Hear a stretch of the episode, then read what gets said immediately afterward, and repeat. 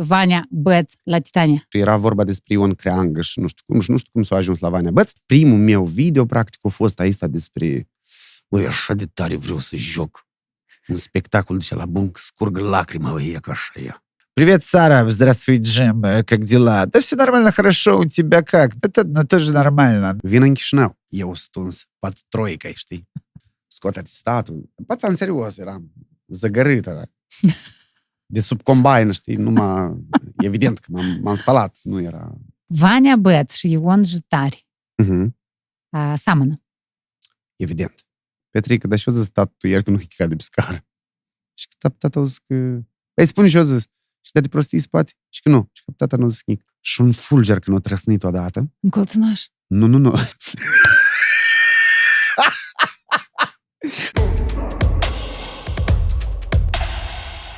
Partener general OTP Bank. Ion Jitari, Vania Băț la Titania. Bună seara! Bună seara! Bine ai venit! Bine v-am găsit și vă mulțumesc pentru invitație. Eu mă simt uh, foarte important să fac parte din cei 70 și uh, nu știu câți oameni au fost pe aici pe la tine. Facem istorie cu episodul ăsta. Davai?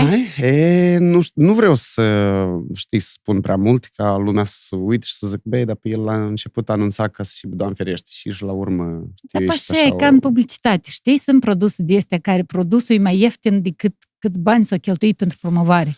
Apoi, americanii au treaba asta, știi, dacă din 4 dolari, 3 investești în uh, publicitate.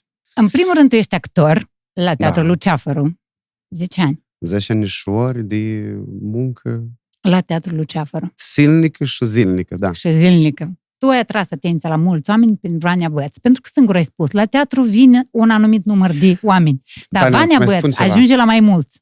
Am Da, avut vai. o discuție. Eu uh, nu-l cunosc foarte bine pe uh, talentatul, sau unul dintre titanii uh, actorii la noi din Republica Moldova, uh, Igor Caraz.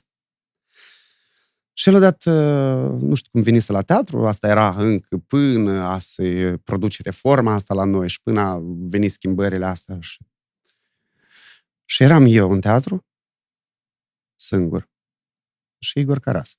El un personaj foarte interesant și în viață, și pe ecrane, și în viață, și în spectacole. Scenă, da. Și el mă întreabă așa, Băi, pe tine cum te cheamă? De eu zic, Ion mă cheamă. Și mai cum? Jetari. Ia îmi spune cine sulat pe tine te știe? bă? O vrut să te în sensul- decepționează. Nu, nu neapărat că a vrut să mă decepționeze, dar el vrea să-mi demonstreze că eu stând aici în teatru și muncind pot să te sui pe pereți sau să... Oricum nimeni nu știe.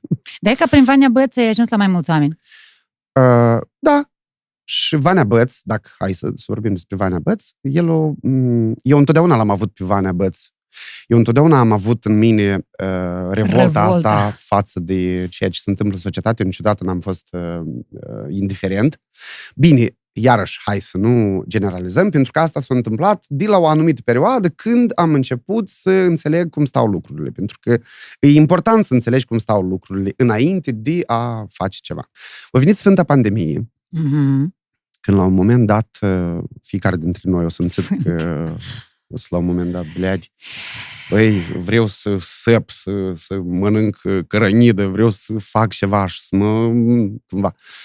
Nu neapărat era dorința asta de a te manifesta, dar faptul că tu erai nevoit să stai în casă, să faci o plimbare până la market sau să duci gunoiul și nu știu cum, Maxim. și mai ales că e, eu fac parte din categoria oamenilor care chiar uh, vreau să fiu corect, știi? A fost una din zile când uh, uh, eu am început să tânjesc după scenă. Eu nu credeam niciodată în viață. Uh, nu știu dacă tu ai fost vreodată în culisele unui teatru să vezi Am atmosfera. fost, când când se eram muncește mult și studentă. când nu știu ce. Și la un moment dat, când ești supra-solicitat și zici, băi, dar eu m-am să iubit, eu gata, nu mai, cred că mă duc să, nu știu, mă duc în Germania la trăit pachete, nu știu, mă duc oriunde. Și au trecut așa o perioadă, fără teatru, Aha. și treci o săptămână, trec două, trec trei și să începi concertul. Dar ca să înțelegi, deși avem așa mare dorință de a, de a juca, pentru că exact înainte să înceapă pandemia, uh, la noi, la Teatrul Ceafru, s-a produs o schimbare. deci nu vreau să vorbesc de perioada până a se produce schimbarea, vorbesc exact din momentul acela, noi am reușit să-l convingem pe Slava Sambreș să vină să monteze. Și a venit Slava Sambreș și a montat spectacolul Flor de Mină. Uh, După mine, este unul dintre cele mai bune spectacole în care mi-a fost dat mie să joc, dar spectacolul ăsta a avut o soartă foarte tristă. Imediat după, Repetit. după premieră, Da. nu, s-a dat premiera, s-au jucat două spectacole și a fost lockdown Și atunci, și eu am început să strânjesc după teatru, după scenă, după muncă, mai ales că A venit schimbare, atunci era când s-a făcut interesant. schimbarea și da, și lumea voia să, să, să-i dă foșneală pe scândurică și... Și atunci a apărut Vania Băț, cred că a fost una dintre primele apariții când uh, eu pur și simplu mi-am pus o căciulă în cap, Și te mi-am filma singur conectat eu. camera de la telefon, dar eu totdeauna mă filmez singur. Deci, în afară de proiectul TV8, care l-am la TV8, da, colaborarea cu TV8. Și uh, aveam o strachină de borș, eram sub un copășel așa la o terasă și surghem din borș și ala și primul meu video, practic, a fost aici despre Băi, așa de tare vreau să joc un spectacol de la bun, că scurgă lacrima, băi, e ca așa ea. Și eu lansez povestea asta și fără ca să atrag atenția și pe urmă vin iarăși. Eu am început să... Bine, în primul rând că dai și de gust. Și iată așa au pornit Vania Băț. Amu eu trebuie să fiu corect, pentru că la podcastul ăsta o să mai uite niște, niște buni prieteni de mei, care mi-au spus că, de fapt, ei m-au poreclit pe mine Vania Băț. Uh, Bănuiesc că eram într-o discuție și era vorba despre Ion Creangă și nu știu cum, și nu știu cum s-a ajuns la Vania Băț. Bine, eu uh, povestesc lumii că numele ăsta s-a luat de nicăieri, dar, într-un final, cineva totuși insistă că el a fost cel care a dat. Bun, Traian, hai, dacă tu ai dat numele Vania Băț, hai, punem... uh, Vania Băț și Ion Jitari Uh-huh. uh, seamănă. Evident. Evident că seamănă. Noi avem aceleași idei. Înțelegi? Noi avem aceleași idei. Prima regulă, nu avem legătură cu nimeni din politică. Absolut. Poate uh, pe locuri noi avem aceleași idei cu anumite entități politice și cam, na, se întâmplă să avem niște niște chestii comune, știi? Și Ok. atunci, știi, să nu pară că eu țin partea cuiva sau că susțin pe cineva mai mult decât pe altcineva.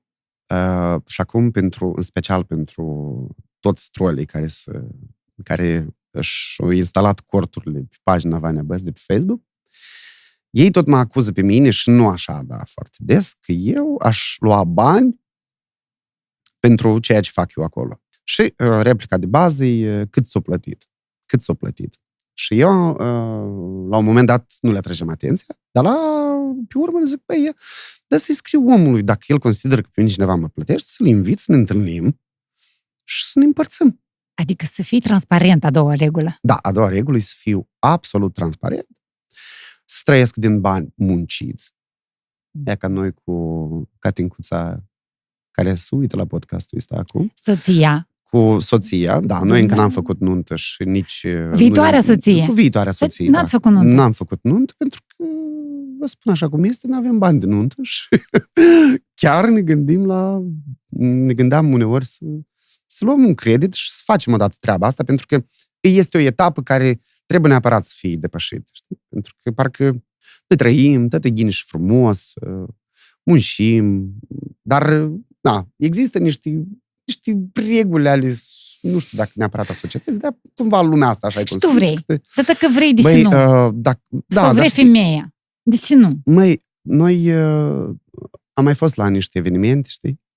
Și am atras atenția la niște chestii. Am atras atenția, de exemplu, la la fețele mirilor, în special, în ziua sărbătorii, știi? Uh, și, și înțelegi Săracii. că, și înțele, să înțelegi că acum e perioada când asta nu este sărbătoarea lor, e sărbătoarea invitaților. Dar Uh, așa și ei de-am stau încordat. Acum, păi da, acum nu mai sunt nunțele și alea când vine gheatoadre și zice că eu îți juruiesc o scroafă și după aceea uitaș și s-o mântuit juruiala și nu mai sunt nunțele cu corturi și când ploua să împle farfuria cu rășituri cu apă. Dar Acum tu și sunt le-ai alte prins? reguli. Tu nu le-ai prins așa nunți. Noi suntem de o vârstă. Bună seara! Evident că am prins așa Nu? Evident că am prins așa anunț, sigur că da.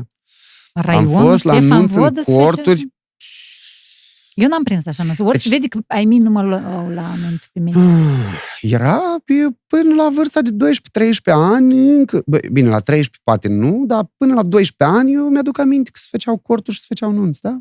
Se făcea, dar eu spun că eu nu am Era fost anunț. prins acolo. Și și bucurie era, uh, expresia asta, râdem acum, uh, a fost acasă și uh, mama tot așa povestea despre niște evenimente. Ei mă rog, au o vârstă, dar nu, nu, supra, nu prea au chef de evenimente, dar zice că ea că au fost uh, un eveniment, uh, acolo a fost o nuntă cu mătrii la localul și ala și-o cântat din gură.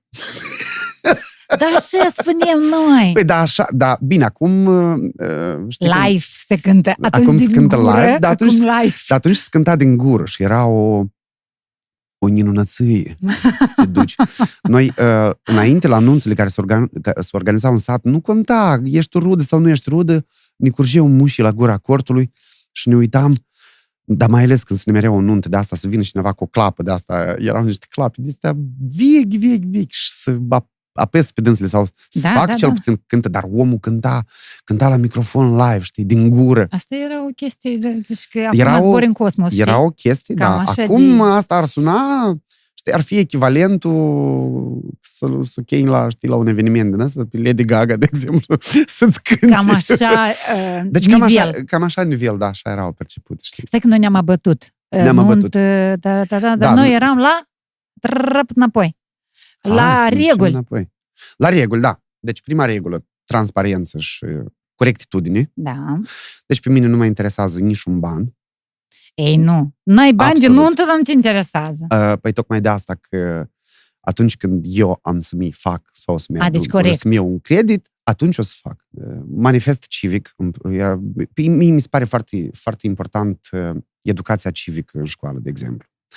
Uh, Pe mine mă interesează educația civică în școală predată de niște specialiști. Ea acum mi se pare că alt, uh, are altă denumire, dar obiectele astea de obicei sunt atât de ignorate și sunt predate de profesori de educație fizică, deci din lipsă bănuiesc de specialiști, uh, este un obiect ignorat și uh, efectul ignorării educației civice și uh, comportamentul omului în societate, uh, noi o vedem. Noi o vedem pe străzi, noi o vedem pe tot locul. Și vreau oamenii să, uh, știi cum, să provoc oamenii să gândească un pic și să fie critici.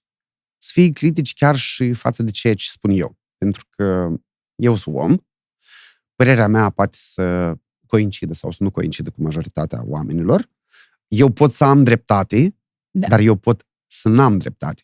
Dar el să-l provoci să Dar el se gândească. să, înțelegi, să gândească și să, să, să înțeleagă, dar nu înghițit el o gălușcă numai și uitându-se, de exemplu, la televizor, știi? Care a fost o reacție la aceste videouri care tine te-a făcut să înțelegi, băi, să merită. Aici nu putem să nu remarcăm uh, importanța uh, sau, uh, na, uh, uh, atenției care mi-a acordat-o Nata Albăt și cu Andrei Bolocan, invitându-mă la o emisiune internet. Atunci au început da. să apară mai mulți vizualizări, nu?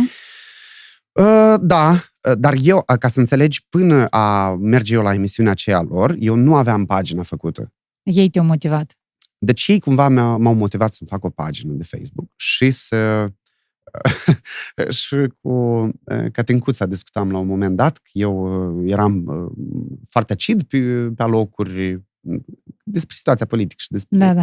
Da, și la un moment dat noi am avut o discuție acasă că, uite, dacă tu, uh, știi cum, uh, faci din, uh, din profilul lui Ion Jitari o platformă pentru a-l promova pe Vania Băț, deci că te rog frumos, ieși și ștergi fotografiile și cu noi împreună. și eu am zis, uh, ok, bun, la un moment dat, dar eu înțeleg și de ce, pentru că uh, pentru că foarte mulți uh, câini, mă refer la troli, că la noi uh, nimeni Yes. nu recunoaște și nimeni nu se ocupă de asta, dar sunt ferme de troli serioase și au cât unii, atât și alții, deci nu... Eu sunt absolut sigur că sunt... uh, Da, și hai să revenim la cum s-a născut pagina. Vorbeam de Din Nata Albăt Nata și Albăt și Andrei Andrei. Bolocan. Da, și i-au zis că, uite, ar fi bine să-ți faci uh, o pagină. Și am zis că, ok, eu fac pagina. Deci am făcut pagina, am trecut pagina și am mai avut o discuție uh, la, la telefon cu Nata Albă și zice, uite, tu ai putea să, să-ți creezi un cont de Patreon și oamenii, s- sunt sigur că o să fie foarte mulți oameni care o să vrei să te susțină, pentru că uh, dincolo de asta, știi, asta trei minute care îți apar ție uh, pe pagina Vania Băț, care nu sunt montate, sau majoritatea lor nu sunt montate, deși le Da, dar scoase tu de te mână. Asta lucrezi. e muncă. Deci Da. asta e chin, Te asta... informezi. Nimeni niciodată nu o să știi că stă, stai uneori la, la un material de da. două sau trei minute, stai și șai 60 sau 70 sau 80 de tentative. Pe urmă tu ștergi videourile pentru că se încarcă telefonul și, și încerci din nou și când, când îți pare parcă că e versiunea cea mai bună să stângi telefonul care uh, damare trei ani de zile și tu zici și tot și multe, multe lucruri care, mă rog, Dar repede după lansarea acestui personaj, repede au început oamenii să te cunoască pe stradă. Ai avut chestii de astea? Fain Da, ce au să fost, faci. au fost momente, dar mai mult asta s-a întâmplat după ce am apărut pe TV. Pentru că, m, știi cum, pe rețele de, uh, de socializare sunt mai mult tineret. Da. Tineretul, din păcate, nu se prea interesează, sau majoritatea lor nu se prea interesează de ce se întâmplă în țară și nu știu cum. Dar la TV Televizor? Da. stau ceilalți oameni care nu au Cont N-au. de Instagram? cont de Instagram sau de, bine, de Facebook în special, Da. Da. Și uh, de atunci lumea mă cunoaște mai mult. Și sincer, eu nici nu prea am timp să mă... Eu, nu- eu nu prea am timp să fac băi de mulțime, știi, de astea, să ies în centrul Chișinău și să zic Ecaterina Să te îmbraci. Octavianovna. Da. Și zic Ecaterina Octavianovna. Вот, Ваня Бец, я собираю плоды. Смотри, uite-te cum eu. Nici n-am, n-am, n-am așa. Ești n-am timp. modest. Îs modestă e una. Doi, eu n-am timp să, să circul cu transportul public, pentru că când ai două joburi, trebuie să ai mașină, pentru că nu reușești nicicum. Dimineața da, la ora la 6. TV8, după care la Dimineața teatru. la ora 6. Deci majoritatea timpului oricum îl petrec la teatru. Asta e... uh, Acolo eu sunt cu carnetul de muncă, acolo e casa mea. Da, de 10 Dar ani programul, deja. dar programul e ăsta. 6 dimineața trezirea, uh, Catinca uh, lucrează în alt sector, ea mm, face pedagogie, psihopedagogie, pedagogie specială pentru copilași cu probleme uh, mentale severe Ok. uh, și îi în alt capăt de oraș și dimineața la ora 6 noi ne trezim, facem duș, bem câte o cafea și ne urcăm în mașină și eu mă duc la lucru și după asta eu mă duc la teatru. Pentru că în Smart City uh, n-are rost să te întorci înapoi acasă, pentru ca numai să ajungi acasă și să Trebuiască să trebuiască ieși. deodată nici, nici nu deschizi ușa blocului și să te întorci înapoi și să te duci la Înțeleg lucru. că ești cel mai matinal de, din actori. Cred că ajungi primul la teatru. Nu, eu cred că eu am colegi care tot au, mai au joburi, fac uh, și alte lucruri, care sculc, de exemplu, de la 3-4. Nu, nu sunt unicul în sensul ăsta. Dar iarăși, revenim. Deci, s-o deschis pagina Vania Băț, s-o șters tot de pe, de pe contul Ion Jitari și noi încetișor, încetișor am început N-ai să revenim. făcut altul.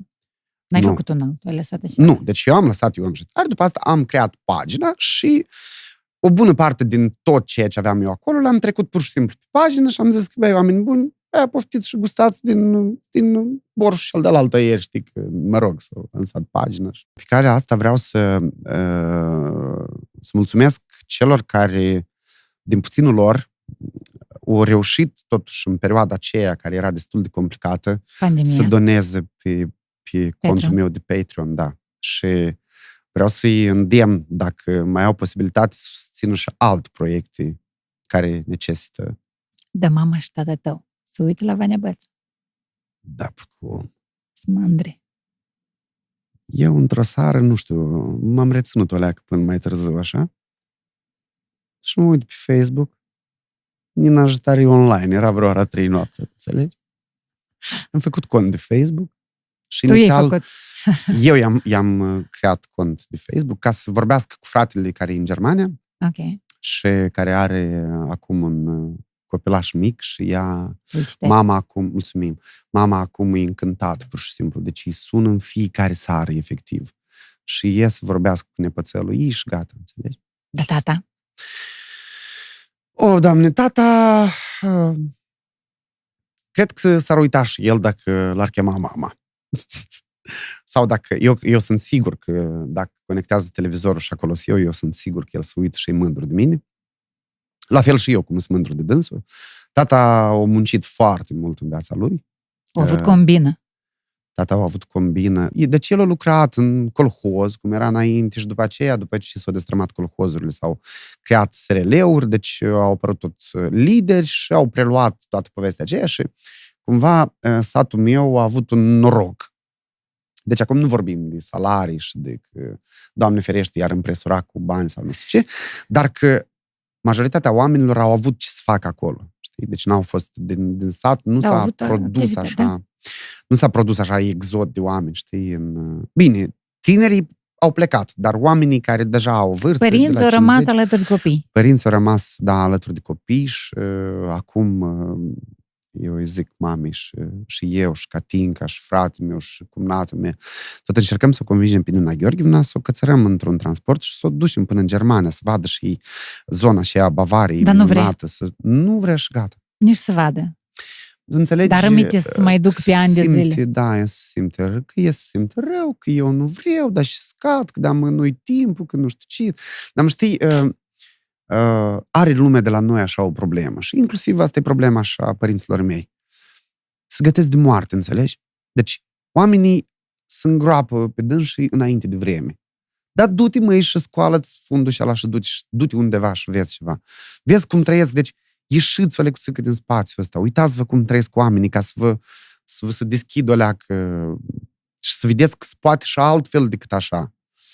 Din păcate, asta e o problemă la mai mulți oameni. Pregătirea de moarte din timp, altceva nu mai vezi. Și eu, ei, de-am bătrână. Da, da, da. nu da este și, chestia asta, știi? că s- Păi, pentru copiii mei, măcar să fiu tânără, să mă păi tocmai mențin- asta, că încercăm și zic, hai, mamă, hai. La un moment dat stăteam și mă gândeam că zic, poate să, nu știu, să simte uh, incomod să duc cu alți oameni. Că, nu știu, zic, băi, hai că Mergem cu mașina. mergem cu mașina. Ne urcăm și plecăm. Dar tata vrea? Tata, el e mai, mai pus pe Flexibil, ducă, așa. știi? El e mai pus pe ducă, da. da, da. Dar tu și în timp mai bine, în sensul că ai o relație așa mai... Uh, Uh, uh, povestit prima dată de Catinca, de exemplu. Lui mama sau lui tată? Uh, eu cred că noi cu pe subiectele astea eu n-am vorbit nici cu unul, nici cu altul, în mod special. Dar evident că majoritatea discuțiilor se produc cu mama. Nu știu de ce, uh, chiar stăteam și mă gândeam uh, uh, la apariția spectacolului Tata la noi, nu știu dacă tu l-ai văzut. Sigur. Ai văzut că acolo se abordează uh, subiectul ăsta de relații dintre tată-fiu, știi? Da. Cu mama, totuși, s- există o relație, nu neapărat că e mai specială, pentru că, până la urmă, îi iubești la fel de mult și pe unul și pe altul, știi? Uh, mamei este mai, este mai ușor să-i spui, mamă, te iubesc, hai, dar tot așa, mamă, te iubesc, hai, hai, hai. Dacă îmi să-i spui lui tata că te iubesc, nu știu cum, parcă există un... Strângele când schinare, nu știu cum. Parcă strânge lecuți în schinare, dar și noi nu suntem obișnuiți. Deci tații nu sunt obișnuiți să audă asta, copiii nu știu de ce Nu sunt obișnuit să nu sunt spună obișnuiți asta. să spună asta, da, da, da, nu știu cum așa se produce. Dar am o relație bună cu ambii. Când eram mici, mama, deci tata muncea, mama a avut probleme de sănătate la nașterea mea și cu timpul a căpătat grad de invaliditate, ea nu mai putea să muncească și ea avea grijă de noi acasă. Și întotdeauna mi mi s-a părut că mama e mai rea și ea ne strunea și dacă avea grijă de noi fiecare Toată ziua zi, da, stai toată cu- ziua. Dar tu îți dai seama, deci ea stătea toată ziua cu ochii pe noi și noi stăteam pe capul ei. Mă rog, dar tata se ducea la muncă. De tata îți faci dor că el e mai rar acasă. Uh, da, da, da. Și el așa nu se implica foarte mult în uh, ce el venea acasă, ne așezam la masă. Mi-aduc aminte uh, și îi povesteam și uh, Catin că chiar nu de mult discutam despre cât de frumos era uh, trăiau bunei mei noi într-o curte. Deci casa lor și casa noastră în aceeași curte. Mm. Tata muncea, uh, era perioade când muncea și pe combină.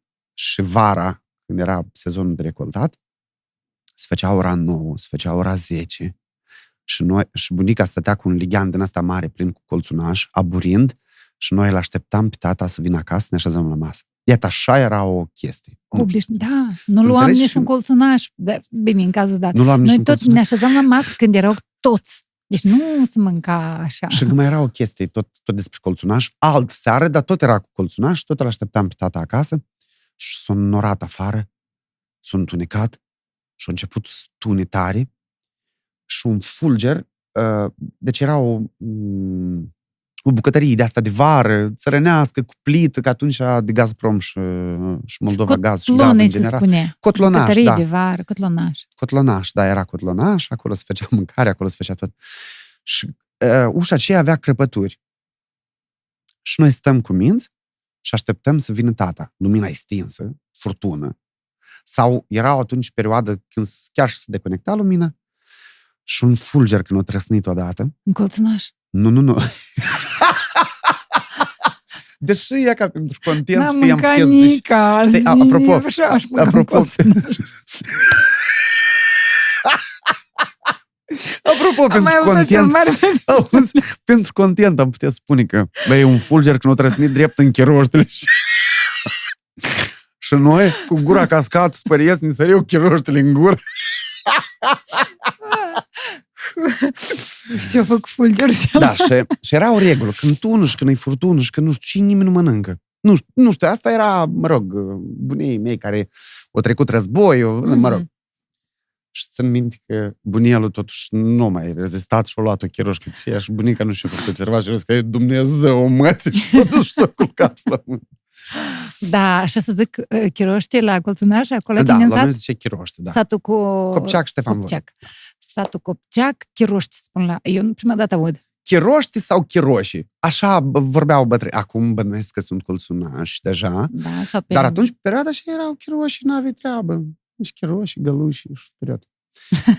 Asta e povestea. Era o, o legătură, în fa- erau niște obișnuințe în familie care... ți-am- Dacă- De care ți amintești cu drag. De care acum uh, îmi dau seama că ele erau așa de interesante. Eu și până mâine aduc aminte. Eu aveam o relație specială cu bunelul, dacă să vorbim de... Uh, fratele meu avea o relație mai specială cu bunica. Deci Ah. bunelul nu avea ochi să-l vadă și de fiecare dată când, uh, când controla... De exemplu, ca să-ți dau un exemplu, știi? Uh, la noi în Beș de un patron de ăsta în care să... trebuie un să pui biec. Eu știu, eu știu și de nu ardie biegul și ala. și bunelul l-a chemat pe fratele meu și o să cheam pune de ăștia. că ești curent. Să controlez dacă este curent. Și era curent. era curent, serios. Ai. Dar eu, uh, mie îmi plăcea la nebunie sparg lemne cu dânsul. El avea niște dalte din astea speciale, care mai mititele și tot mai mari și mai mari și noi spărgem buturuși de astea. Mhm. Și odată eu țineam dalta, e ca așa am apucat-o Că ai tăti și am pus-o pe șiotcă. Aha. Dar cu unghia asta, apropo, vezi că asta e uh, Frumușecă, din mascare, asta. dar asta mi-a crescut din nou. Și eu țineam așa și zic, hai bunelul, Băi, eu îi țineam pienele cele de obicei. Da, da, Când da. frecat în șocal. Om înțelept, a fost crescut și de bunei. Adică de tine zic. Uh, da, noi am fost Asta e fain. crescuți Și de bunei. Și de Adică bunei. la aceeași o gradă era o chestie. Eu am prieteni care tot așa ca tine. Prieteni din copilărie, din sat, acum am uitat de dânsi. În Da, sensul că- Tania, dar tu știi uh, cât de tare ne-am atașat noi de dânsi și uh, când a venit vârsta, eu aveam vreo 12 ani, mi se pare că Când a murit. a murit bunelul, a început, deci primul bunel a murit. Doamne ferește, eu îmi aduc aminte ziua aceea, îmi aduc aminte perioada aceea, cum... Și pe urmă, după ce bunelul a decedat, evident că fratele meu a început să crească, deci uh, pe dânsul nu-l mai interesa uh, așa de tare uh, relația cu bunica, mă rog, el deja Da, se da. trășea în Zicea la gașca de discotecă, da. băieți, da, cu nu știu ce. Și eu, dacă bunica rămăsea singură, deja aveam treabă cu dânsa. Și mi-aduc aminte, uh, cu două zile înainte să moară, eu, uh, părinții mei dormeau în casa noastră și eu dormeam cu bunica, dar ea deja era în stare, știi cum, se simțea foarte rău. Și eu, dacă eram obosit, că noi, uh, de ce zic, că nu, eu nu mi-aduc aminte de traume din copilărie și de asta, acum când aud despre traume din copilărie, nu, n-am, nici n-am timp să mă gândesc la dânsele și nici nu știu care au fost ele. Și după și te duceai la școală, de exemplu, și după asta trebuie să vii și să-ți faci și temele, pentru că eu în jetare nu a fost, uh, știi, uh, din cei care nu-și făceau temele. Eu îmi făceam temele și mă pregăteam. Cel puțin până în clasa a șaptea, a opta, când a început să crească puf pe Ușor. bot. Da.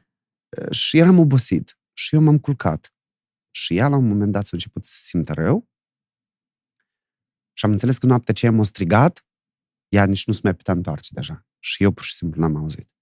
Pe urmă dimineața a venit mama și eu zis că Nina, deci că vreau deja să veniți voi cineva pentru că pe Ion l-am, s- l-am uh, strigat noaptea trecută și nu m-a auzit. Și atunci am simțit așa o... Știi cum m-am simțit așa vinovat? Și peste două zile ea moare. Uh, Ea a murit cu... Ultima ei rugăminte era să-i uh, desplătesc părul. Ea avea părul prins cu cordele. știi? Cordele și cu un piept de la țigănesc așa în spate. Și eu îi desplătem uh, cordeluțele și ea a închis ochii și, și zâmbind. Zâmbind, așa a murit. Moar, moarte de bătrânețe. Moarte Cred de că bătrânețe. Da. Liniștită. Și, uh, dar ca să înțelegi, uh, bunica a fost cea care ne povestea cum uh, uh, se duceau, uh, deci ne povestea cum au murit frații ei de foame, ea ne-a povestit uh, câți copii ai ei au murit, pentru că atunci medicină nu era, atunci nu era nimic. Pierdea, se pierdeau copiii ca, mm, cum, nu știu, să știi cu ce se compară da, acum. deci nu trebuie. Și uh, ultima ultima replică ei pe care eu o țin minte foarte bine și sunt tipărit până acum și mă gândesc la asta, știi? Deși încă nu nu vine vremea să mor. Ea au zis că deci că nu mi-e jele că mor eu, dar mi-e jele că n-am să vă mai văd pe voi. Deci, uh, ea nu a avut școală, nu a avut nimic, era o, o știi cum, o, o inteligență din asta... emo- Înțelepciune. da, o înțelepciune sau o, o inteligență emoțională, cum se mai spune. Da. Da. Care acum, nu știu de ce, dar eu am senzația că ea nu se mai transmite de la, știi cum, de la părinte la, la copil. Așa mi se pare mie. Mi se pare că, uh, știi cum, tehnologia și uh, dezvoltarea asta rapidă care o trăim noi acum are plusurile ei, indiscutabil. Evident, da. Depinde cum, știi cum, fiecare lucru e bun în măsura în care știi cum să-l, uh, să-l folosești. Dar cred că tehnologiile au rupt foarte mult din relaționarea oamenilor. Cred că înainte oamenii... Și nu vorbesc, uh, auziți? Nu vorbesc de înainte, că era cârnațul o rublă și uh, vodka 3,75. Nu, de, nu din înaintele și ala vorbesc. Ești foarte atent cu Da. da. dușmanii. Eu vorbesc în general despre oamenii erau cumva mai mai, mai grămăjoară, mai nu știu cum. Uh, hai înapoi în sat. Hai în sat. În sat acolo unde tu, presupun eu, ai prins, conștient sau inconștient, niște valori. Le-ai dus în relația de cuplu pe care o ai acum cu Catinca. Noi, de obicei, uh, eu, uh, ținând cont de cum se mișcă lucrurile în Chișinău uh, și știind care este munca care o depune Catinca cu șapte copilași care dezabilități, da. cu dezabilități, da. Eu știu cât de epuizat ea vine acasă. Și mă strădui de fiecare dată când am posibilitatea și când sunt liber să trec, să o iau de la școală. Pentru că în orele de vârf îți dai seama când, când, exact când se termină lecțiile și când vin părinți și ei copiii acasă, în Smart City pur și simplu nu se nișcă nică. Și ea face două ore în transport În cealaltă capăt al orașului. până să vină, da, da, da. Eu și încerc. asta pentru tine e o chestie Catinca, care te eu ajută. nu mă laud. Pur și simplu Tania m-a întrebat despre, Da. despre oricum, valorile, știi, preluate de acolo și aduse aici și transpuse în... Da, am înțeles, e că e foarte deșteaptă. Uh, când erai mititel, ce ai vrut să fii? Mai sincer, când eram mititel, vrem să fiu pop. Nu cred. Dar de ce? Hai să fim serioși. Pentru că pe la vârsta de 13 ani, cred că 12-13 ani, s-a făcut un anunț odată. La biserică trebuiesc niște paraclisieri, niște palamari. Și Ghevani a zis că da, pe noi ne ducem. Și uite așa, aveam salariu de 10 lei pe lună. Ne duceam la biserică, eu și încă doi colegi de-ai mei, de, de școală, doi colegi de școală, da. ne duceam și făceam, eram palamari. Avem Prindeți grijă să lumânările, aprindem ca- lumânările, să Ca aprindem delnița. cadelnița la un moment dat, uh, știi cum? deci, se echiva... deci povestea așa de atunci se echivala ca și cum eu acum aș primi un rol central într-un film bun. Nu, când zic film bun, nu mă refer la... Dar un film bun. Așa erau momentele și alea când în toată slujba... Băi, eu știam tot slujba, tu înțelegi? Da, cum? Eu învățam, Știe tățatul. mă știe tot satul și eu aveam să ies, citesc apostolul Și în costum mijlocul aveai? bisericii. Nu. Nu Ia că ți-o dat. asta mi-a părut rău. Da, până la urmă s-a întâmplat așa o chestie că înainte de sărbătoarea asta de Paști, când trebuie toată biserica spălat, când trebuie tot lustruit cu pastă A, dar și goi, cu asta toate te ocupai? policandrele, pe- dar cum? Dacă noi avem salariu de 10 lei pe lună, noi trebuie să lucrăm ca alghinile acolo. Ei bun, și niște colășei, mai chicau colășei, e drept. Mai participam la... Pomeni, Of, măi, chestii. să mă ierte, lumea, eu spun așa cum este, nu, e- asta nu e nume de rău. Uh, Când era sâmbăta morților, ap- uh, atunci lumea mergea la biserică, acum nu prea. Dar atunci mi-aduc aminte că miesele se încărcau cu pâini, cu bomboane, lumea aduce de sufletul lui, știi cum? Da, în loc da. să te duci să dai de sufletul la un om care n-are și nu știu și, deci se duce, o să încărcau miesele acolo. Și noi avem așa o ocupație care, practic, e dorința multora, alegem picelele din bomboane, știi? Selectam care sunt bomboane de o marcă, care sunt de alta. da, Selectam ouăle care să Care fie sunt mai fierte, care... Pe mine, pentru prima dată, atunci am învățat părintele cum să deosebești un ou fiert de unul crud. Știi? Nu. Pe ăsta crud îl învârtești așa și el nu se învârte, dar și la fiert se învârte ca titirezul. Ia Da. uite. Ea, ca să ții minte, este un life hack să-l ții minte. Deci asta Da. vreau să fiu Asta e preot. activitatea principală, era a- activitatea uh, Nu, nu, preferată. Nu, nu, nu, că asta se întâmpla... Activitatea îți dai seama preferată. că Sâmbăta morților nu era în fiecare sâmbătă, era, știi, de două ori pe an.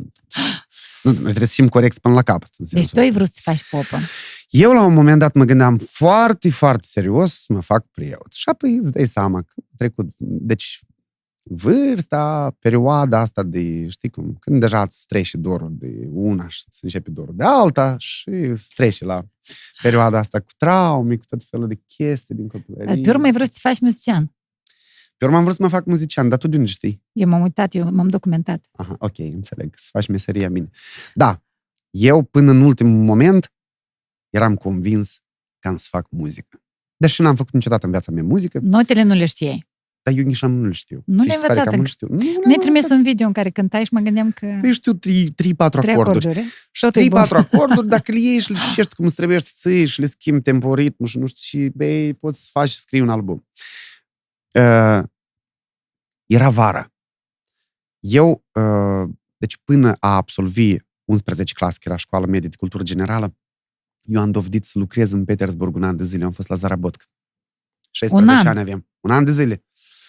Un an de zile am fost la Zarabotca și din banii și ăia am trimis bani acasă să construiască gard de fortan, pentru că lumea își construie garduri și noi nu avem gard, iupte. Și, uh, și mi-am cumpărat un notebook. Deci notebook chiar era o raritate atunci. ca să ai între a noua, între a 10, Deci, să ai notebook. Eu am, eu am absolvit a noua uh, și nu voiam să mai continu studiile. Și am zis la un moment dat, băi, gata. Și mai era, mai era încă o chestie. Fratele meu vrea să se ducă la Chișinău să facă studii, la un colegiu. Și uh, datorită faptului că notele lui uh, erau foarte mari, el a nimerit la contract. Și întrebarea era, deci noi acasă n-am dus lipsă de nimic. Uh, și în copilărie, și pe urmă, deci cele mai grele și mai mari perioade, noi n-am murit niciodată de foame, dar banul era totuși o criză. Mhm. Deci oamenii erau răsplătiți în orice vrei tu. Uh, Oamenii, uh, tata uh, primea, de exemplu, pentru munca lui grâu foarte mult. Pe urmă, grâu și ăla trebuie să-l investești în porci. Pe urmă, porci și trebuie să-i crești și să-i duci, să-i, să-i vinzi, să-i dai băi la mai pe carne. scurt. Era greu de, greu de valorificat, uh, știi, anumite produse. Până te trezeai că ai niște bani în mână și, uh, mă rog, era și altă valoare a banilor. Deci 2000 de lei de acum să-i compari cu 2000 de lei din 2005-2006, Mai bine nu. mai bine nu-i compar. Da. Și eu atunci am zis, băi, ca să duc fratele meu la studii, eu mă duc la Zarabotca. Dar tu ești mai mitel. Eu sunt mai mic de el, da. Și eu zic, băi, eu mă duc la Zarabotca. Bine, poate eu exagerez acum când spun că am făcut-o numai pentru fratele meu. Ei de las. Mi-am luat inima în dinți, s-a făcut procură, eu am hotărât, gata, s-a mântuit. Nu mai, nu, pe mine nu mă interesează. Studiile, gata. Mm, Studii și mai ales când societate uh, tot se vehiculează și vreau să uh, neg acest stipulezi. fapt. Da. Vreau să, a, să atrag atenția când, când spune că nu mai învățați, băi, că pe любому muia, știi cum... Uh, nu N-are te, nu te rost. ajută, da, nu te ajută școala și e, că Mă rog, și atunci uh, era valul și ăla de... Și eu și mă gândeam, băi, dar și pentru și, într-adevăr, să... Și zic, gata, am plecat. Ne-am zis la Zarabot că ilegal, frumos, cu... avem o dublioncă. Cateți. Da, ca toată lumea. Dar eu nu mă deosebim deloc de, de locuitorii Petersburgului. nici cu nici un gram. Parcă am mă văd cum uh, da, și, și rusa o grăiem tare ghini. Și eu și am o grăiesc ghini, dar atunci, Atunci în general. și mai. Dar era tot așa un cerc de moldoveni în care să, acolo s-a întâmplat să-i rup și nasul, vei, tot e o poveste interesantă. Nu știu dacă avem destul timp să Credem că așa te-ai născut. Nu, nu, nu, clanțul meu a fost spart două ori. Odată jucam hockey și l-am, uh, am făcut abort într-o băltoacă de cheață. Aha. Într-o și iarnă mai și- grav la San Petersburg. Și a doua oară, da, erau niște dragi de moldoveni și uh, curățau niște zăpadă de la un etaj, uh, de la etajul 8, mi se pare, de pe acoperiș chiar. Aha. Și eu eram în pauză de masă, noi lucram la un depozit de pachete. Noi uh, trebuie, vineau mașinile și arătau накладная și zicea, давай, uh, zicem cran, если este van, давай вперед de ruloanele și alea. Facem muncă da. intelectuală, mai pe scurt. Și în ora asta de masă, moldovenii și ei erau, ei erau, lucrau în general în altă parte, dar oricum pe acolo mișunau niște moldoveni. Și ei râneau, dar noi ne cunoșteam cu dânsii. Și cu lopeți de astea mari, îți dai seama, încarcau într-o primăvară, râneau un măd din ăsta greu, Da, da. ud. Umed, da. Și, uh, uh, uh, cum să zici, uh, acel sclad, depozitul și ăla era la un demisol, așa, știi? Trebuie să cobori ușor. Și ușa era la intrare. Și dragii și ei, eu când i-am provocat și le-am zis, băi, mă credeți că nu mă nimeriți? Și ei, dacă erau vreo cinci oameni în sus, 16 ani ce vrei. apoi îi dădeau cu lopata numai înaintea ușii și ele. Deci nicio șansă, practic, să treci. Și eu găsesc cum o jumătate de palet, așa, și zic, voi și credeți că Ion e prost? Și îmi pun paletul și în cap, așa, nu în cap, dar așa l-am pus. Ah, simțând, deasupra, ca zic, dacă protecție. cumva ne- da. Și uh, cazăriocul și ăla e ieșit așa înainte și când a chicat o lopată de ce e drept pe cazărioc și când i l-a întors uh, paletul și ăla și când i l-a tras în nas, Direct pe nas. m-a aruncat. Da, el așa a venit, știi? Și Te-ai dus la spital? m-a cloncat. Ei, da. Tu doar te-ai dus ilegal? Nu, nu, nici nu putea fi vorba de spital. Am umblat cu becurile inflate vreo două săptămâni. Da, Mama mă, nu a știa. trecut. I-ai spus? Vorbeai cu dânsa la telefon? Mm, tu știi ce de complicat era să vorbești atunci la telefon? Știu. Era foarte complicat. De asta Atunci zic, nu poate odată, existau- două ori vorbeai cu dânsa. Uh, La telefon deci, fix. dacă într-un an de zile, eu un an de zile acolo am stat și am meditat și am nu știu ce, deci uh, am vorbit, mi se pare că de două ori. A, odată i-am trimis și o pereche de cercei de aur. Asta a fost primul meu cadou pentru mama. Din asta, valoros. Aur. Și eram la Zarabotcă. Da, de aur, de aur. Chiar de acolo i-am cumpărat și i-am transmis. Pe urmă am revenit și tot cu ideea asta, că dar nu mai, nici nu, nici nu se discută. Așa Mhm. s-a, s-a întâmplat. Colegii mei care au făcut școală, deci continuau, atunci era posibilitatea La aceea, clasa 10 deja. erau clasa, au, deci a 10 treceau între a 11 Deci nu știu cum s-a întâmplat că chiar sfârșea a 11 Aha. Eu așa, într-o perioadă, am, am, am Mhm. plecat și mă sună de la școală. Atunci era posibilitatea asta să susții examenele prin externat. Știi ce înseamnă asta? Mm-mm. Asta înseamnă că uh, ăștia doi ani de zile, deci dintre a 9 până între a 11 ies ca și cum tu poți să-i compensezi foarte repede făcând niște, Aha. niște lecții ca și cum adăugătoare, niște, mă rog, se făcea în măsura în care era Ca atunci să ajuți posibil. copilul să aibă și el un, un atistat. Că Și atunci... mă suna de la școală șefa de studii, uh, Tamara Ivanovna, profesoara de chimie. Mă suna secretara școlii, o nană de-a mea. Mă suna directoarea școlii, Fedora Gheorghevna, și mă implorau să mă duc să duc actele și să susțin examenul prin externat, pentru că era ultima zi când mai puteai să faci lucrul ăsta. Și eu cumva tot așa, destul de ignorant și de nu știu ce, și o insistat, te rog, te rog. Și m-am dus și am dat și nu-mi pare rău deloc. După ce am absolvit, după ce am susținut examenele celea uh, cu toată lumea, era vara și dem sub combină, pentru că tata era combainior, dar eu eram pomoșnic combainior. Era un fel de asistent. Bine, am și condus și acum pot să conduc tractoare, mașini mari și tot felul de tehnică agricolă. și eu până tot așa, până în ultima zi am lăsat, că dacă vorbim de, pornind de la muzică, că tu vorbeai de, Mhm. că ai vrut să te duci la muzică. Și eu m-am dus la o vecină să iau abiturient și să mă uit. Hai, vei, și mâine trebuie să mă duc la Chișinău, să, trebuie să depun undeva actele. Aveai atestatele bani și ala. strânși? De la Moscova, din Rusia. Ei, avem o... s- Na, nu ți-ai strâns niciun ban? Dar tu știi ce salariu aveam noi acolo? Nu contează, dar măcar le-ai ajutat pe fratele să intre la facultate. Uh, da, Că asta a fratele fost meu, scopul. fratele meu uh, o, o, o făcut, totuși, da, au făcut Și le-ai ajutat cu colegiul. ceva. colegiul. Măi, eu... Cu ceva uh, măcar. Uh, evident că atunci când aveam posibilitate să-l, să-l ajut financiar, uh, deși n-am avut de foarte multe ori, ulterior, după și el a plecat, uh, uh, după ce a plecat el pe la munci, pe la nu știu ce, în perioada în care am fost student, deci m-a susținut și el pe mine la rândul Da, lui. ca frate. Uh, Așa, abiturient. abiturientul, La vecină. vin în Chișinău, cu rotiera, ne oprim pe strada armenească. Eu stuns, pat troica, știi? Zăgărât într-o maică, scris diesel pe dânsa, dar deși e de capron, știi, deși e care se vinde numai la, numai la copșac, la, poarta la pieței. bazar, puteai să o găsești. da, la poarta pieței, da. Și o pereche de pantaloni, nu mai știu de care. Și mergem cu mama, cu Nina Gheorghevna. Ne ducem, scătăm conservatorul. A, vezi, la muzică. Eu mai spus cineva, au zis că du-te la dirijat coral, dar eu... Și mai înseamnă și dirijat coral? Mă uitam ca, ca porcul în aptecă la toată povestea asta. Ajung la conservator în sfârșit și tot întrebam de unul de altul că Nina Gheorghe nu are o vorbă, zic, cu dracu, cum să ajungem la Alexei Mateevici, nu știu ce număr era acolo la conservator. Și mama zice, las ca să întrebăm de oameni, că limba oasă n-are. Și tot așa întreba de unul, da, cum să ajungem acolo, da, cum să... Și tropăind la deal pe armenească, făcând la dreapta, pe... da, ajungem acolo. La comisia de admitere și eu scot atestatul. Pața în serios, eram zăgărit, era. De sub combine, știi, numai, evident că m-am, m-am spălat, nu era... Și domnișoara mă întreabă, știi, așa cumva, zici, da, școala medie de cultură generală Ion Creangă e cu profil muzical? Dar eu așa, știi, și atunci zic, nu, dar și întrebați. Și că nu e cu profil muzical, zic, nu. Deci că atunci să fiți nevoiți să faceți 2 ani de zile preuniversitari, contractul e 7.000 de lei, O avere pe vremea aceea. Era chiar o sumă exorbitantă. Din start am, și nu, nu că eu am zis nu. Nu, nu că doar, deci nu doar mama a spus că nu plătim contul. Eu am zis că da, mii de ani. Și tot cineva, nu mi-amintesc cine, dacă cineva își mai aduce aminte de perioada aceea, deși nu cred, uh, mi-a spus, duceți-vă în bloc și alălalt că acolo trebuiesc la actori. Uh, era clasa lui Vlad Cioban, Dumnezeu să le ierte.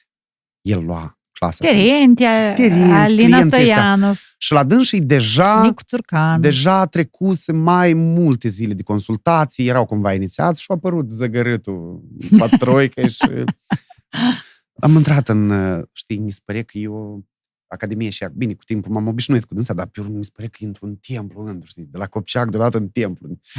Și uh, pe coridor mă oprește Victor Ștefaniuc, Dumnezeu să le ierte. Și parcă la la mine aud. videosalon. Și parcă l-aud cum zice. Și, băi, și castul băiețel aici. Zic, am venit să mă duc să mă fac actor. Și de care actor? Zic, de teatru și filme ca aici. Și zic, ei, și îți trebuie ție. Păi și un început, nu știu cum așa e să mă șească. Lui trebuie Și un îți tre- dar student. lui trebuie studenți, da.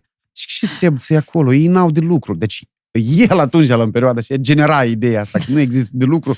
Nu trebuie să te duci acolo, trebuie să vii la mine, pentru că noi, de la mine, de la anul 2, studenții de la mă lucrează, au salarii. Să-ți dai seama, urechile mele, dar mă, dar eu vedem cum ies pe scenă la teatru Guț, nu știu ce să fac, Nu dar, ai dar, dar Oscar-ul. gata, dar mă... Și nu m-am dus la Vlad Cioban. M-a luat Ștefaniuc deodată și m-am dus la actor teatru Păpuș. Ok, Uh, deci te-a luat Ștefaniuc. Deci m-a un luat an. Ștefaniuc, un an de zile am făcut păpușărie și am înțeles că, măi, asta nu este ceea ce vreau neapărat să fac, dar, repet, meseria asta făcută bine este una minunată și foarte, foarte complicată. Să dai viață la niște obiecte, asta este o artă aparte. Bun, eu am hotărât să renunț și vroiam să mă transfer la uh, clasa lui Vlad Ciobanu. Mă rog, trebuiau să avizeze și domnul Ștefaniuc și domnul Vlad Ciobanu să avizeze că ei sunt de acord, să nu știu ce, și pe urmă să mă duc la nu știu cine, la șefa de catedră, că la șefa de catedră trebuie să la rectorat. Pe la... Zic că era o procedură de asta tâmpită. Într-un final, uh, domnul Ștefaniuc, Dumnezeu să le ierte, a spus că el nu este de acord cu transferul ăsta. Nu știu, poate că îi trebuia un numărul uh, academic de studenți, cine știe. Uh, Vlad Ciobanu zice că mie îmi pare rău, dar Nu poți să te smulg de nu acolo? pot să te smulg de acolo și nu pot să-mi asum niște chestii pentru că eu am o relație cu omul și ăla, știi, cumva. știi? Deci fiecare cumva să o... Mă rog, și atunci am zis, păi, nu, nu, o luăm de la început. Și uite așa am nimerit la clasa lui uh, Emil Gaju. Uite așa am făcut uh, facultatea. Uh, pe urmă am făcut masterul. Uh, am avut norocul... Master, master, tot, masterat tot în actorie. Masteratul tot în actorie l-am făcut. Am avut norocul, totuși, în anul 4 să colaborez cu Vlad Ciobanu. Deci asta, a, așa am ajuns eu să fac actorie. Fără ca să visez la asta. Pentru că am auzit multe istorii în uh, curtea uh, Academiei de Muzică, Teatru și Arte Plastice despre faptul că uh, se întreba unul pe altul, dar tu pentru ce ai venit? Și zici că eu vreau foarte tare să mă filmez în filme hollywoodiene, știi? Deci lumea avea niște vis. Eu n-am, n-am avut vis și nu m-am visat niciodată mare zvezda. Dar e ca am ajuns cumva să, ajung, deci cumva am ajuns la Teatrul Luceafăru, am fost invitat, am lucrat acolo, după asta s-au produs schimbări. Um, În perioada asta de criză mi-am testat primele, deci am avut prima încercare de montare, pentru că noi am rămas atunci fără spectacol și fără nimic. Și am montat spectacolul pe cală, care se joacă și până în ziua de azi. Da. E Da. că cam asta e povestea. Asta e. Dar ce zice mama și tata tău că tu te-ai făcut actor? Când intra Ion Jutare în sat, nu știu de ce, uh, stai, n-am început așa. Uh, Asta din anul întâi. înțelegi, uh, zvonul prin sat circulă. De pe cum? Și, și că așa la lui Valerica, lui Pimaiaica și la lui Nina lui Marhun, e artist. Nu, artist și gata. Bine, eu mai, mai reveneam în sat, mai, mă mai duceam pe la Casa de Cultură chiar și când eram, sau după posibilitate, mai cântam câte ceva, mai nu știu și, ei, eram zvezda. Dar când s-a întâmplat, general să mai apar eu pe la o publicitate undeva. Uh, Cele mai populare, mi se pare că, sau cele mai rotite, era odată o campanie organizată de uh, Ministerul Dezvoltării Regionale, mi se pare că era așa un minister. Cu apa ceva, că Slava Sambăș tot apare pe acolo, nu? Nu, nu, nu. Slava Sambra și apărea la Romstal, la așa era comercială. cu, Înțeles. Asta era Cal. că era socială. Da, da, da, cal. nu era socială. Cum, De exemplu, se vorbea despre diferite obiective sau, nu știu, nu neapărat obiective, se vorbea, vorbea de anumite reușite a ministerului, că uite, noi dezvoltăm sportul, de exemplu, și eu uh, apărem prin clip și ăla și povestem că uite așa. Și s-au dat niște bucăți de astea la televiziune. Deci el ați cât e că La ai fost biserică- student. Ah, la biserică. La biserică, femeile, slujba mea și fanină. L-am văzut fapea tău la televizor. Da, năgher. Ei, da. Partener general OTP Bank. Fratele tău acum e în Germania. Fratele meu în Germania, da. Te gândiți să Toată te duci în familia. perioada aceea când era greu la tine? Că a fost vremuri grele, ai spus. Da, bă, eu nu cred că acum sunt vremuri ușoare. Nu e, nu e ușor. Deloc nu e ușor. Sau popularitatea... m, Nici nu știu, băi, hai să, hai să luăm altfel. Eu nici nu știu dacă asta e chiar popularitate. Pentru că, m, știi cum, există niște lucruri memorabile, de exemplu, pe care poți să le faci în viață și tu să fii pomenit și piste, iată, de exemplu. Dar uh, Vania Băț, într-o zi o să moară, le povesteam și colegilor mei de la TV8. Asta nu o să dureze o veșnicie. Deci noi o să trebuiască să asistăm la înmormântarea lui Vania Băț. Asta nu o să dureze o veșnicie. Și o să treacă o perioadă foarte scurtă și oamenii o să uite de Vania Băț. Nu e... Am înțeleg ce zici. Înțelegi de acord ce ce zic. spui. Cumva starea ta de a percepe lucrurile așa cum sunt, de a le înțelegi așa cum sunt, de a nu te amăji pe tine. Nu, nu, nu, nu, nu, Asta nu, e nu, super nu, fain. Nu, nu, nu, nu, nu, nu, nu, nu. Nu, pentru că dacă tu te amăjești pe tine, apoi, știi cum, cu cât mai mult tu încerci să-ți uh, umfli imaginea, ap- balonul ăsta pe care tu singur, voluntar sau involuntar, să-l umfli, el odată o să explodeze foarte, foarte tare. De asta eu sunt conștient de orice. Uh, uh, popularitatea mea, uh, îți spun, ea e de moment. Da, de Germania. Aha, Ai fost vreodată? sigur că am fost. Uh, vara asta, vara trecută, ne-am uh, organizat un tur pe care eu l-am numit Tur la Neamuri, așa și l-am intitulat, pentru că am făcut uh, vreo două uh, uh, videouri de acolo. Tur la neamuri. Tur la Neamuri, așa se Nu numește. tur. Nu Tur? turla, da. Nu tur, la, dar, dar tur. tur la Neamuri, așa, Așa. se numește programul. Se aude destul de amuzant. Uh, Turla. turla, turla, turla, nu. Uh, și am făcut așa o chestie. Deci, fratele meu este în Germania, fratele Catincăi este în Franța, Ok. în Nice. Uh, cu joburi buni, bine stabiliți, bine mersi. Uh, fratele meu e cu familia acolo, mă rog, fratele Catincăi e și el cu uh, viitoarea lui soție. Și noi ne-am programat și am zis că, băi, am stat doi ani de zile n-am ieșit nicăieri. Într-un final uh, am reușit mai vara trecută să ne ducem în Odessa, la mare. Vreo patru zile am fost.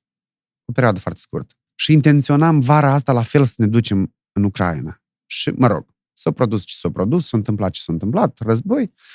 Și noi vara ne-am dus în tur la neamuri. Fratele meu are o rută care, o mașină care Da, da. se ocupă cu colete și pasageri și ne-am suit noi Amândoi. Catinca în mașinuță și ne-am dus pe cale terestră și am ajuns în Germania și am stat vreo două, trei zile acolo. Și, Și după v-ați asta... dus în Franța. Da, da, ca să înțelegi, eh, fratele meu și familia fratelui meu ne-au asigurat drumul încolo. Deci noi n-am plătit nimic pe drum. Și am trăit la dânsii și, evident, eh, cheltuieli minime. Cam cât era să cheltui la Chișinău? Poate Bănuiesc mai că da. puțin. Bănuiesc că da. Uh, dar știi cum, există faza asta de incomoditate. Uh, deci, după asta, fratele Catincăi ne-a asigurat Drumul din transport din Germania în Nice, deci din München în Nice, cu condiția că noi nu mai facem o întoarcere din Nice înapoi în Germania ca să venim Germania. iarăși, uh, știi cum, cu mașina lui frate meu, dar să ne cumpărăm bilet la avion. Și noi, într-un final, am cumpărat bilete la avion și am petrecut uh, câteva zile minunate uh, la frate meu prin munții uh, Alpi bavariești, Bavaria ce e frumoasă. Eu, eu pur și simplu invidiez pe nemții ce în ce condiții și, în ce... și înțeleg totodată că asta au făcut ei. Deci asta nu a făcut Merkel, asta nu faci Scholz, nu umblă Scholz cu, cu coasa să cosească uh, gazonul de 3 centimetri, la tăț, absolut, la tăț. Înțelegi? Te-ai dus Urmă- și acolo? Să trăiești, să lucrezi, Uh, cu soția, cu familia, cu copiii, eu cred că cu m-aș duce. Victor. Eu cred că m-aș duce. Și te ține în țară. părinții. Pe mine mă țin părinții. Noi avusem, avusem și niște discuții la un moment dat. Zic, poate cu plecat, Tot cu cu nu dânsi. știu ce, frate meu îmi zice, măi, hai, las tot și vină și nu știu ce, pentru că, uh, Tania, tu înțelegi foarte bine, uh, oamenii care rămân aici, ei sunt într-o continuă luptă. Deci asta e luptă pentru existență. Ca așa, altfel tu nu poți să o numești. Deci tu împingi de dimineață până seara sau ca să ai uh, și să-ți achiți facturile. În cazul meu, uh, pe lângă facturi, trebuie să achiți și gazdă și nu știu ce. Și, deci cam, pe, cam aici, în jurul ăsta. ne- Mai ales acum cu criza asta, e și mai complicat. Deci noi suntem într-o continuă luptă pentru existență. Și mi s-a spus de mai multe ori, hai lasă dracul și vin. Mie nu mi-ar fi greu probabil să renunț la meserie. Nu, nu mă tem. Mie mi-e greu să Mie totuși mi-e greu că părinții mei, uh, știi, ar putea să nu le mai calci nimeni pragul. Și asta, um, cred că asta e cel mai puternic, uh, știi, cea mai mare ancoră care, care mă ține pe mine personal aici. Asta e. Chiar aveam o discuție cu părinții și zici că dacă te mai duci și tu, ce o să ne trăim viața pe messengeruri. Mai ales că știm că ea e foarte scurt. Ca să înțelegi uh, cât de tare pe mine... Deci, dincolo de faptul că noi toți suntem afectați de război, Eu cu războiul ăsta am o relație mai specială.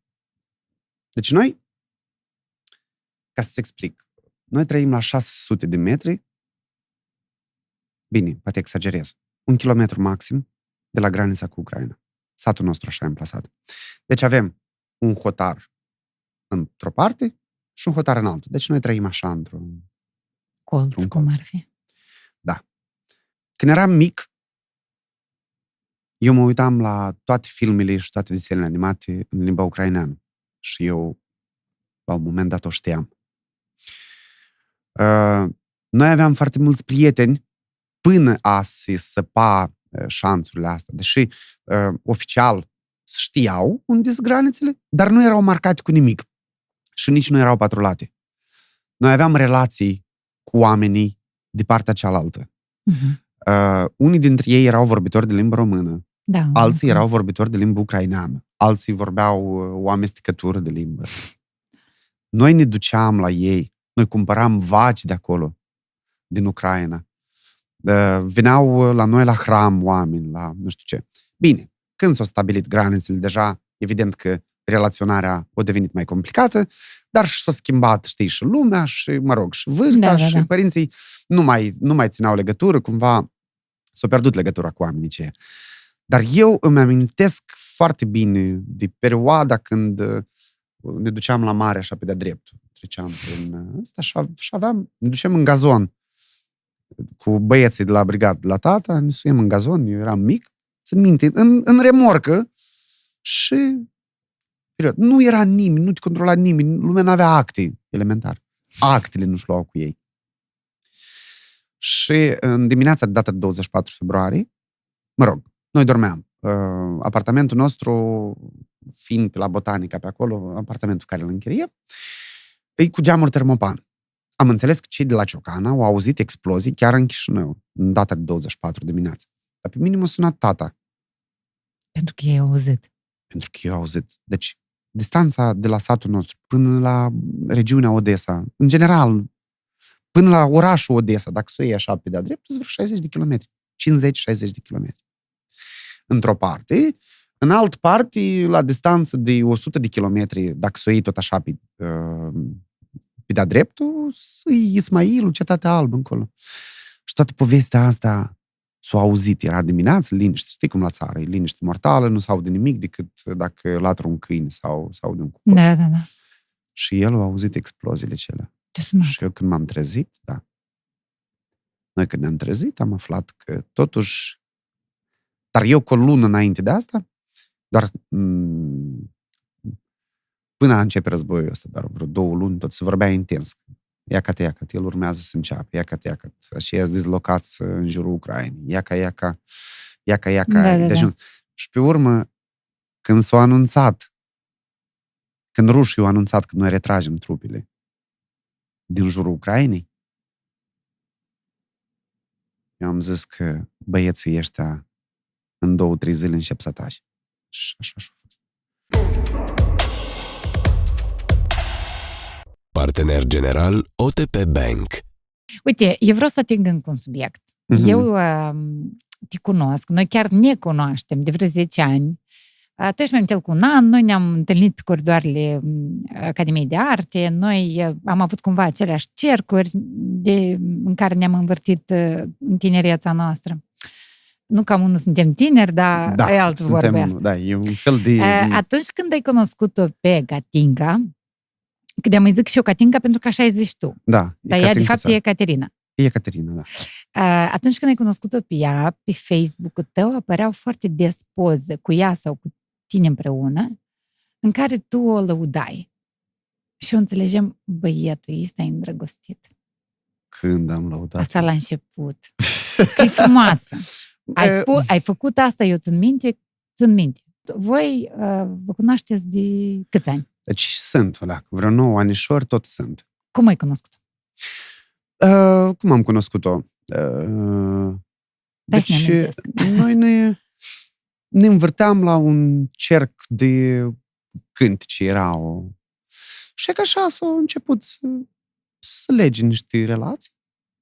Și ne-am îndrăgostit.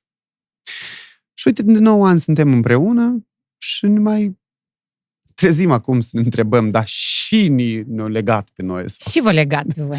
E Ați ca nu știu înțeles? cine e legat. Nu știu cine e legat. Probabil uh, m, Catinca vine dintr-o dinastie de, de oameni intelectuali. Deci, uh, Catinca nu a stat sub combine. Uh, Eu, între timp, cum spuneam că facultatea asta, dincolo de faptul că am învățat o meserie, uh, eu am început să consum altceva. Și că de 9 ani, eu consider că, dincolo de sentimentele pe care le avem unul față de altul, m, deja, uh, știi cum, ne maturizăm. uh, Și vreți să faceți o nuntă.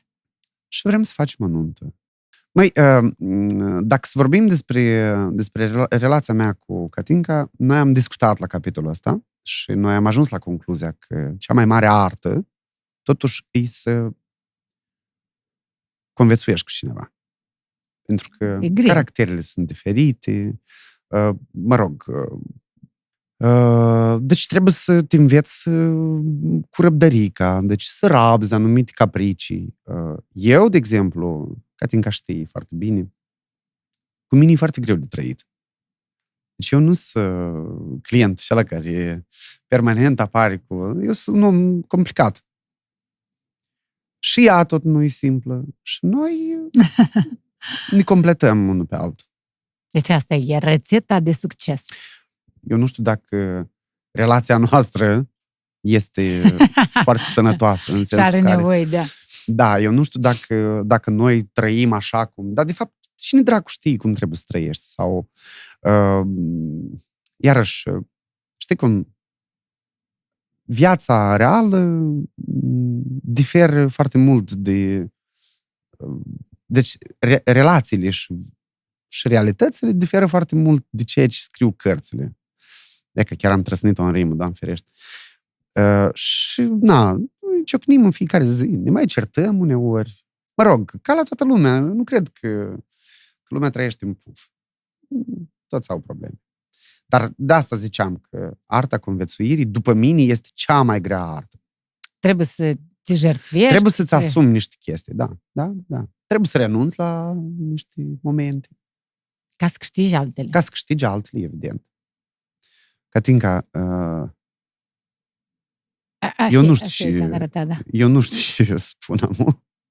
Ei, lasă. Dar că- eu vreau să-ți mulțumesc oricum că tu, pe lângă faptul că mă iubești, dacă mă iubești, mă rabzi. Asta e foarte important.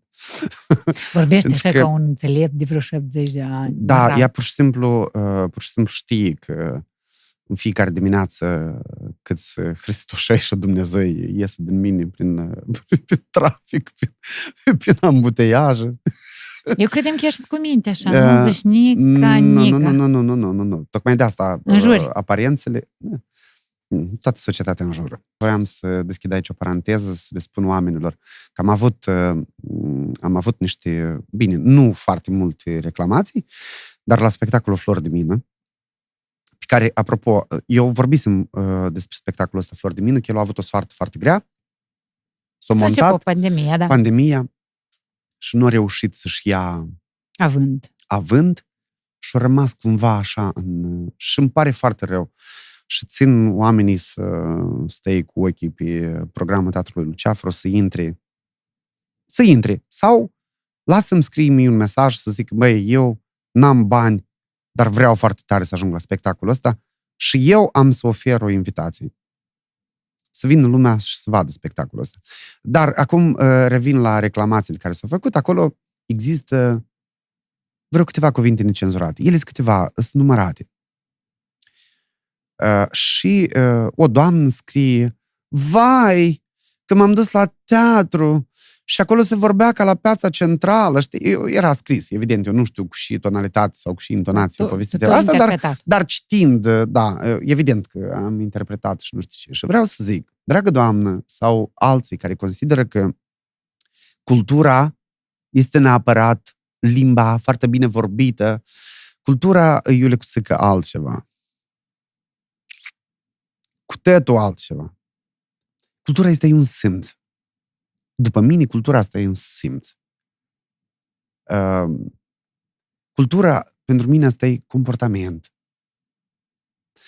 Uh, și să nu-mi povestească mie acum sau să-mi dea cineva lecții și să-mi spună că uite și își permite el să vorbească cu blea sau să trimată pe cineva sau nu știu și el e om de artă și dita mai nu știu și și nu știu cum.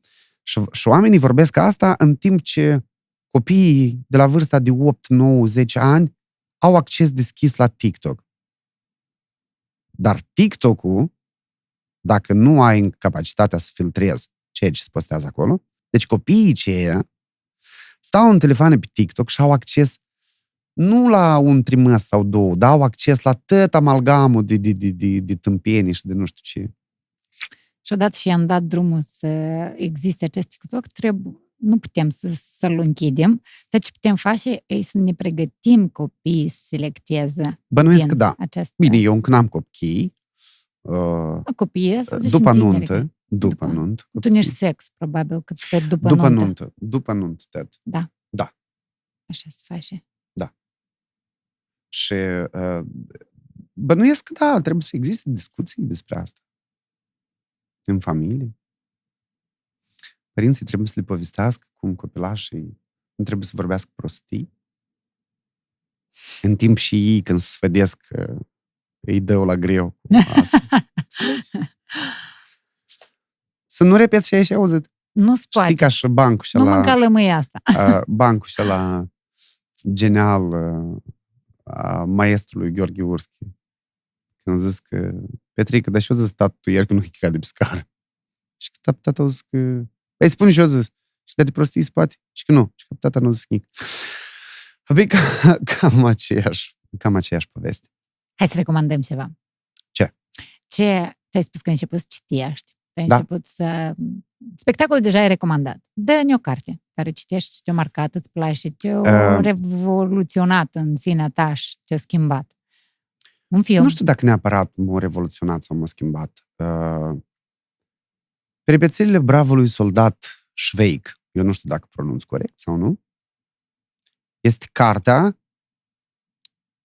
care mi-a plăcut cel mai mult.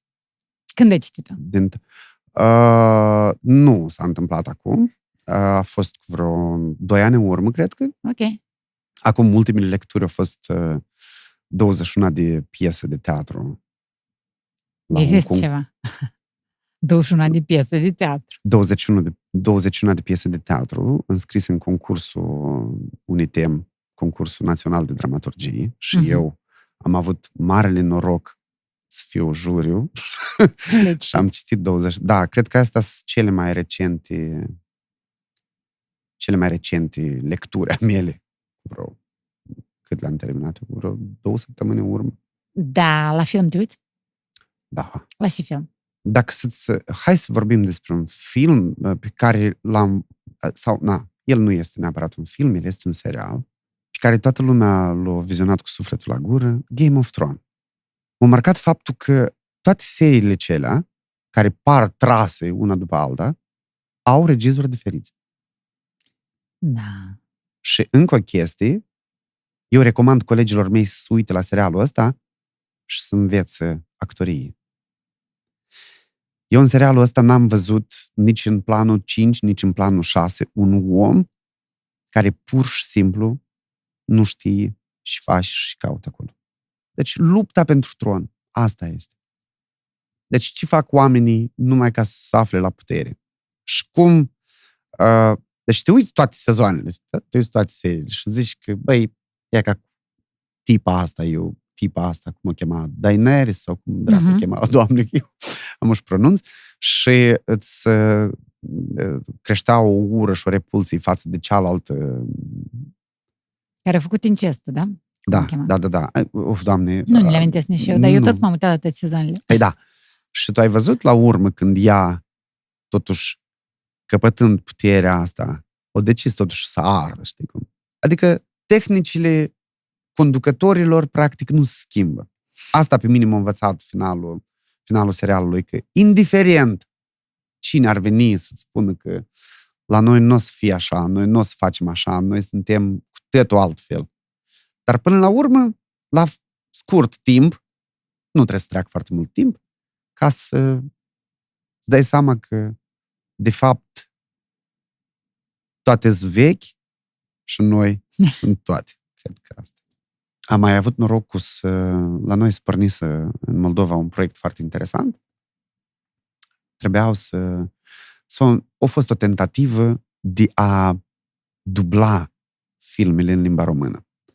Și nu așa, pur și simplu, știi, pe două voci cu Привет, Сара, здравствуй, Джим, Э, как дела? Да все нормально, хорошо, у тебя как? Да это ну, тоже нормально. Надпись на таблицу бар, бар голубая устрица sau... Dar chiar dublate, dublate, știi, noi am depus un efort să dublăm în limba română niște filme absolut minunate. Și mie mi-a căzut uh, uh, un film tot genial, Interstellar, Da. și eu l-am uh, dublat uh, în română pe Erou. Oh. Minunat, eu... E ca să știm, de să ne uităm cu alți ochi. Da, dar nu, nu se mai difuzează nicăieri filmele Nu? cele. Ele au fost așa, pur și simplu, o tentativă să încerci să nu știu Dar ce. ți-a plăcut? și- Da, mi-a plăcut experiența. Pentru... Uh, acolo mă duceam din plăcere, pentru că banii erau mega puțini. Foarte pu- Bănuți plăteau. Bănuți. Mie mi se pare că pentru o Pentru așa replică... muncă, da. pentru o replică sau tu aveai, de exemplu, uh, scriptul ăsta în față și te uitai că uh, îți, îți taxează, de exemplu, o frază care e alcătuită, care are 4-5 rânduri, știi, pe, pe faia 4 și îți e socotit cu 2 lei și nu știu cât. Dar uh, acolo nu era vorba de pur și simplu, îți spun cum uh, stai după cadru și uh, pribluiești și grăiește Anton și tu repede citești și pe urmă uh, inginerul de sunet ieși trage boțe și spune nu. Era lip sync din asta serios, cu, Da, cu da. emoții, cu... și am blâns acolo în studio pentru că filmul ăsta m- după mine tot este unul foarte reușit. Vorbim de, Interstellar. de, da, vorbim de filmele astea care sunt și totodată comerciale, știi? Dar dacă Am să înțeles. vorbim despre filme din astea de artă, oh, genialul Forman. Ok. Dacă, dacă, dacă tot vorbim despre dânsul, este fantastic film cu Jim Carrey, eh, în care l-am cunoscut, bine, l-am, îl mai cunoscusem și în Eternal Sunshine sau cum se Aha. numește Da, da, filmul da. acela, dar l-am cunoscut și în Omul de pe lună, un film absolut genial, un Jim Carrey pe care lumea îl consideră cel mai mare comedian și face un rol acolo de... și filmul constituit fantastic. Uh, să revin un pic la uh, bravul soldat, uh, peripețiile bravului soldat Șveig. Eu sper că uh, pronunț corect. Uh, scrisă de Iaroslav Hasek, așa e scris, dar cum... s- Habar n-am contează, cum, știi? nu contează. Asta- Acolo e despre război. Și acolo, în cartea asta, atâta râs cu plâns. E vorba despre un soldat care i-i dat să treacă prin toate tâmpenile care se întâmplă în război. Și uh, are niște um, învățături foarte faine. Știi? Eu îți spun că aproximativ cu doi ani în urmă am citit romanul ăsta, dar și acum am întipărite în minte anumite replici. De exemplu, uh, cum ar fi uh, discuția eroilor de acolo, știi? Și se zice, uh, mai ales bravo soldat șveic, zice că și izmenile luteranilor și a catolicilor, a soldaților luterani și a celor catolici put la fel până la urmă, știi? Înțelegi despre ce... Și iarăși, făcând o paralelă cu indiferent de cine uh, atacă, bine, contează cine atacă și cine pornește, dar să moare și dintr-o parte și din alta, știi? Și până la urmă Mor oameni nevinovați. mor oameni nevinoveți și cel mai important e că nu există nicio idee în toată povestea asta. Știi, sunt niște cusături uh, uh, cu ață albă. Știi, deși e groasă.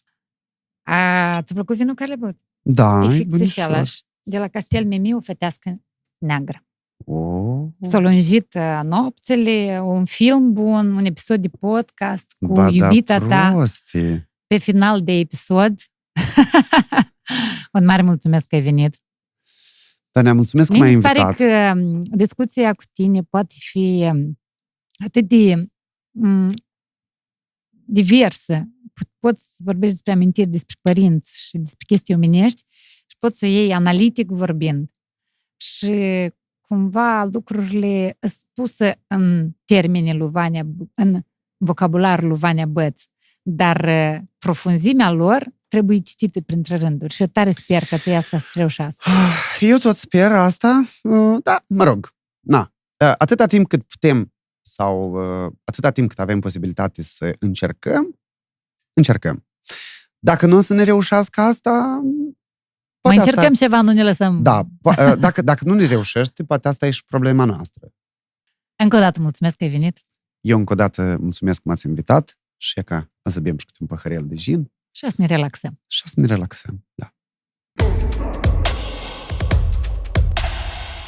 Partener general OTP Bank